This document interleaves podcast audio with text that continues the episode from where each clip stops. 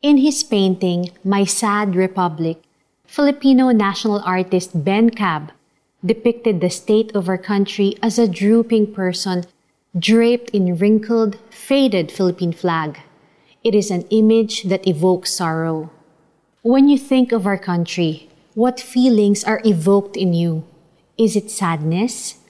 Because many things about our country are grievous. The continuing rising of poverty, for example. According to World Bank estimates, 2 million more Filipinos became poor in 2020 due to the COVID 19 pandemic. Or is it anger?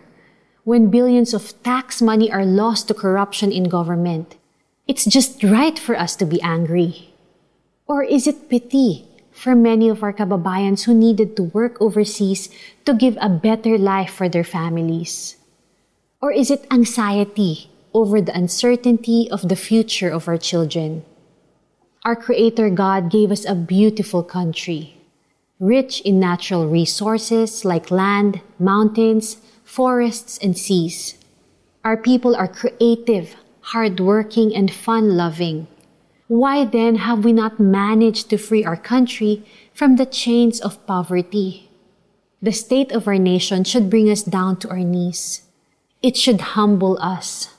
It should cause us to ask the hard question what's wrong with us and move us to repentance for our sins as a people, the sins that have made us a broken nation. On behalf of our nation, we need to confess to God our sins. Corruption in every unit of our society, idolatry of our people, inequality between the rich and the poor, greed of those who are rich, pride of those in power, apathy of those who are comfortable, infidelity of our public servants, neglect of our environment. We need to confess all these to God and turn away from them. When we do this, God will hear us, forgive our sins, and heal our land. That is a promise He will keep because He is faithful. Let us pray.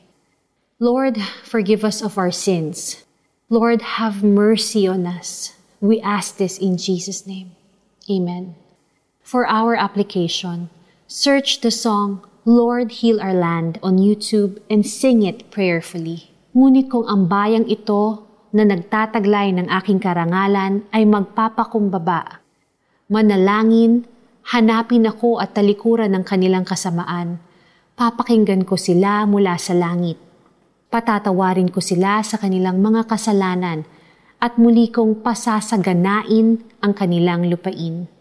2 Chronicles 7.14 This is Lara Kigaman Alcaraz and I pray that you will be encouraged and inspired to do the right thing today. God bless you.